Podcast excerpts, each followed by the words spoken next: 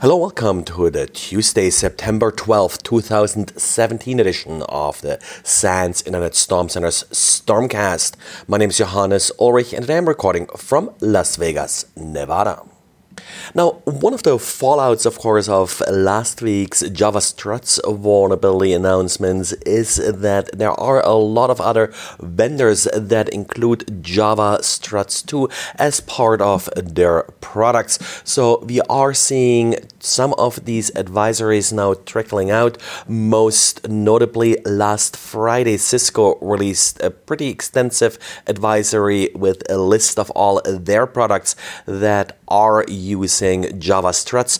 Of course, Cisco makes much more than switches and routers. There are a lot of web apps, like, for example, the Cisco WebEx meetings server that would be a part of it. A lot of their voice and unified communication devices do include web applications that are relying on Java struts. So take a look at this advisory if you're using any of these Cisco products in order to make sure that you are patching uh, these products. And I've talked in the past about anti malware applications that are intercepting TLS.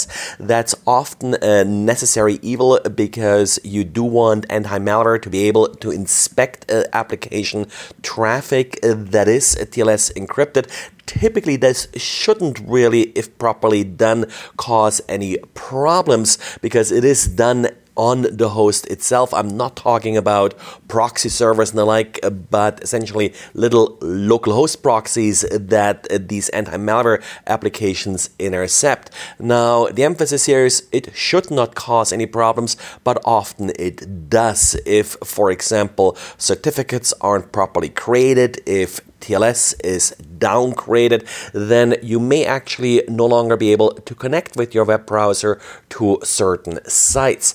Google Chrome now went a step further in order to better inform the user about such applications. If a connection fails because of an application installed on the host itself that does intercept TLS, then future versions of Chrome will attempt to identify the particular application to make it easier for the user to, for example, disable or maybe even patch that application.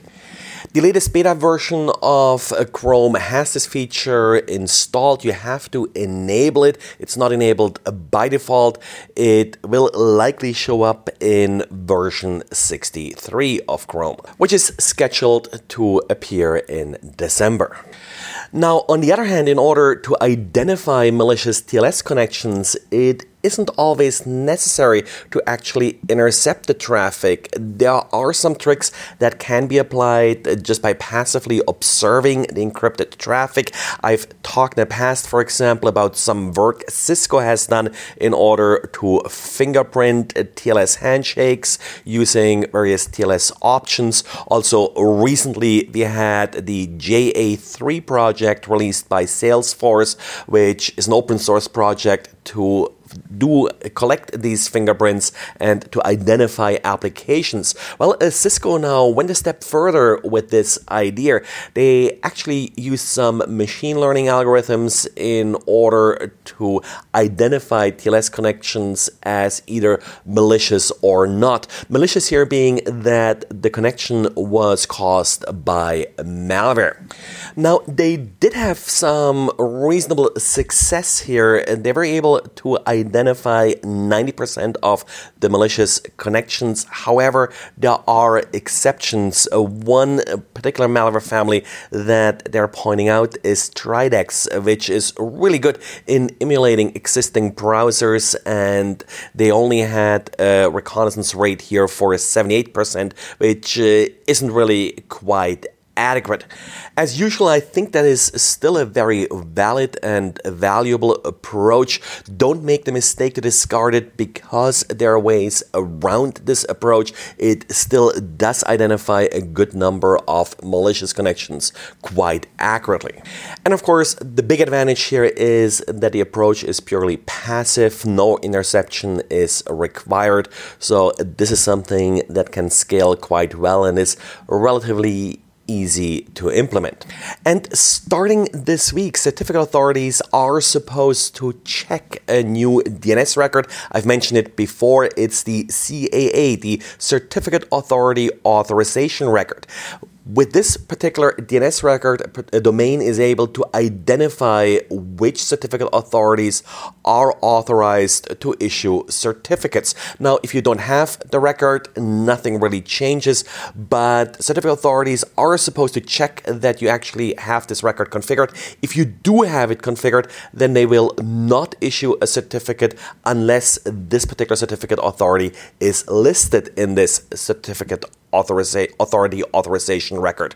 Now, problem being here that uh, Comodo already was found violating this very new standard. Apparently, in a post to a mailing list, a researcher reported that he actually added that CAA record to his domain and only identified Let's Encrypt as the only authorized certificate authority for his domain. Well, uh, Comodo nevertheless did issue a certificate for his domain. Overall, uh, not too many users actually implement this record at this point. A lot of registrars, last time I checked, for example, GoDaddy do not allow you to actually configure that record yet. So I would mark this up uh, to startup issues uh, with this particular standard. Well, uh, that's it for today. So thanks again for listening and talk to you again tomorrow. Bye.